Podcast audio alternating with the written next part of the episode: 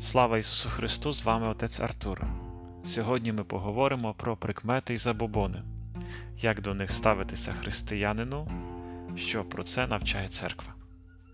І тому спочатку давайте подумаємо, що це таке забобони або погана прикмета. Це, якщо по-простому, це різні страхи, в які люди вірять. Приклад. Перейшла чорна кішка дорогу. Туди не можна йти, бо щось там станеться.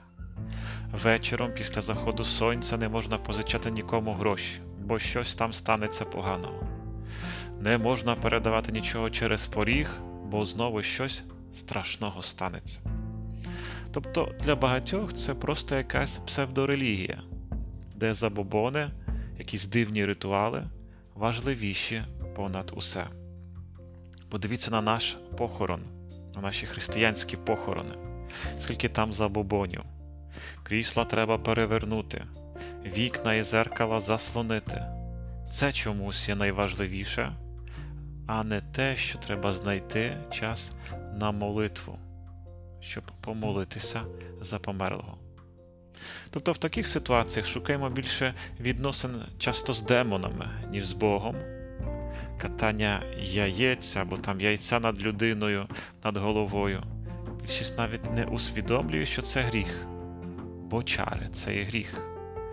Ми ж маємо заповідь, немає інших богів, крім мене, яку ми за кожним разом порушуємо, якщо більше віримо в забобон, е, ніж е, в Бога.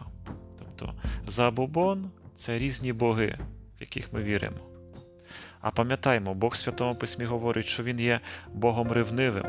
Він хоче, щоб він був тільки Богом для людини і більше ніхто. Жоден демон, жодні чари, жодні забобони чи якісь інші дивні правила. Саме тому люди, не розуміючи цього, е, роблять так, що сьогодні так став популярний цей світ чар і окультизму.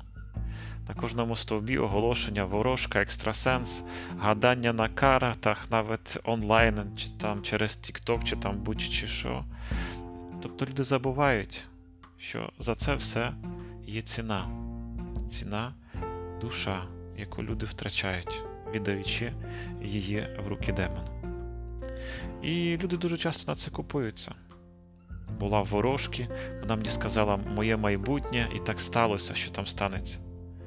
Але так насправді людина не подумала, що якщо це було майбутнє перед нею закрите, то для чогось воно було закрите. Для чогось людина не повинна була знати свого майбутнього. Чому? Через те, що Бог є володарем нашого майбутнього і нашого життя, і є просто речі, про які ми дізнаємося, але відповідний час, і цей час вибирають не люди, не ми, але Бог.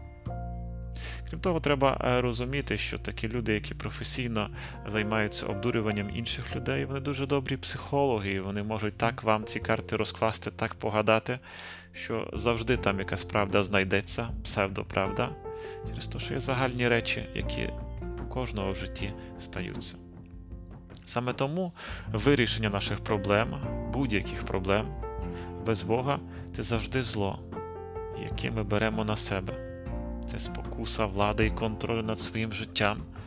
Тому все і в усьому має в нашому житті християнському починатися з Бога і для Бога, для Його слави. Бо якщо людина живе в благодаті Божій, так, тобто без смертельного важкого гріха, якщо людина молиться, відвідує церкву, бере участь в святій літургії цілою своєю душею, так, цілим своїм розумом, вона завжди буде захищена від будь-яких чарів, магії, вроків, також від різних забобонів. І саме в цьому не забуваємо є наша сила. Нашою силою є Бог і ніщо іншого на світі. Тому, дорогі брати і сестри, не йдімо за тим, що подає, пропонує нам світ. Це просто дуже часто капкан, який має свою приманку, бо результат завжди один і той самий. А йдімо, дорогі брати і сестри, за Богом, Він є всемогутній, бо хто може бути проти нас, якщо з нами Бог?